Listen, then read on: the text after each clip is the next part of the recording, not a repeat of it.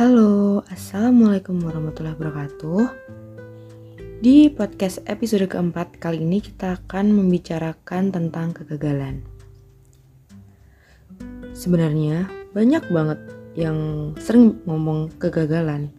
Misal gagal lolos tes, gagal dapat apa yang diinginkan, dan lainnya.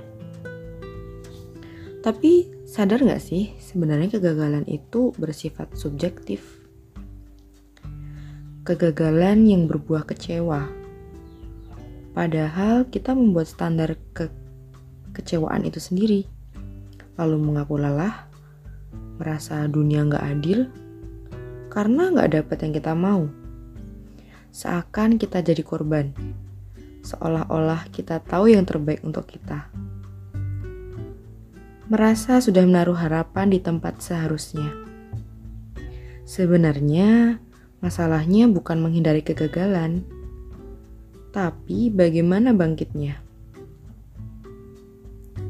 Cara bangkit yaitu kita harus punya tujuan di balik itu. Dan tujuan itu bukanlah tujuan yang sepele, tapi tujuan yang besar. Tentunya tujuan yang besar ditaruh kepada yang maha besar dan maha kuasa.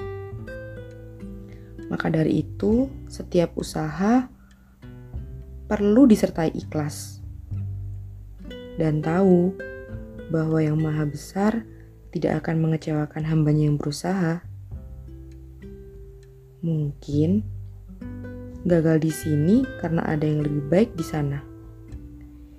Jadi, Allah tahu yang terbaik untuk hambanya.